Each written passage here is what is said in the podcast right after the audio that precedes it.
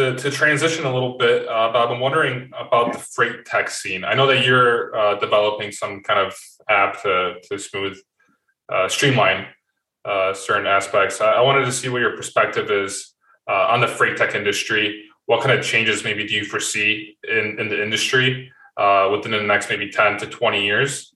And do, do you think there are any big players right now in the freight tech scene that are going to change uh, something and and like make a dress a drastic change in the industry? There were a few tech players that came out a few years ago, and um, they were talking about how what they were doing was transformational, and so many other companies were doing that already. So, getting a load out on the board and having a carrier accept it as quick as possible, that's not transformational.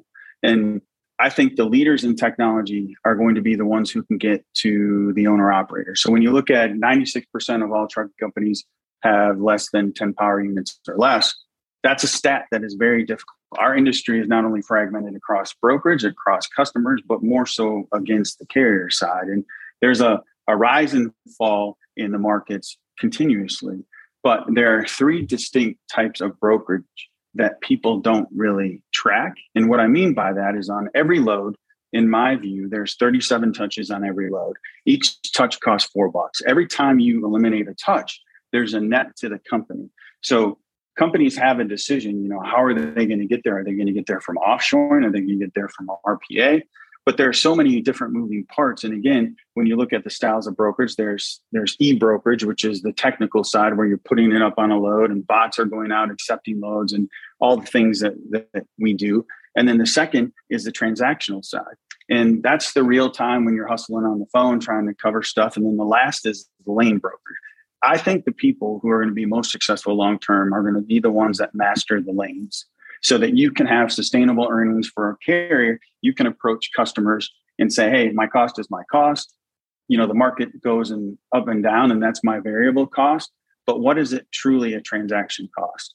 And those are that's how we're attacking the business. So, you know, again, we're looking at trying to get trailers, we're looking at our offshore. Our technology is going to be incredibly strong. And a person who's driving our tech was with me at at Cavalry and did incredible things there.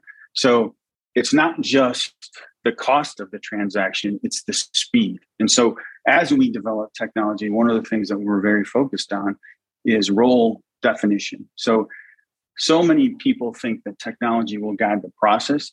It, it doesn't work that way at all. You have to be a process junkie so you understand every one of those touches and how they impact the speed of your transaction. And as you do that and as you build systems out, there are so many different things that are happening. The attention span of, of Gen Y is going down and down. And I'm not saying I'm not being negative. I'm saying what's what's published. And so when there's modifiers in someone's role, meaning if I have to go to a different website on DAT or some other um, truckstop.com or whatever it is, there's a good chance that that person is going to be distracted, which is going to cause them an eight minute delay. That's how long a typical distraction happens. So by understanding the process, putting someone in a role and driving them on that role, it creates incredible continuity in service. And that's where I think people are going to win. And that's where I'm spending most of my focus long term.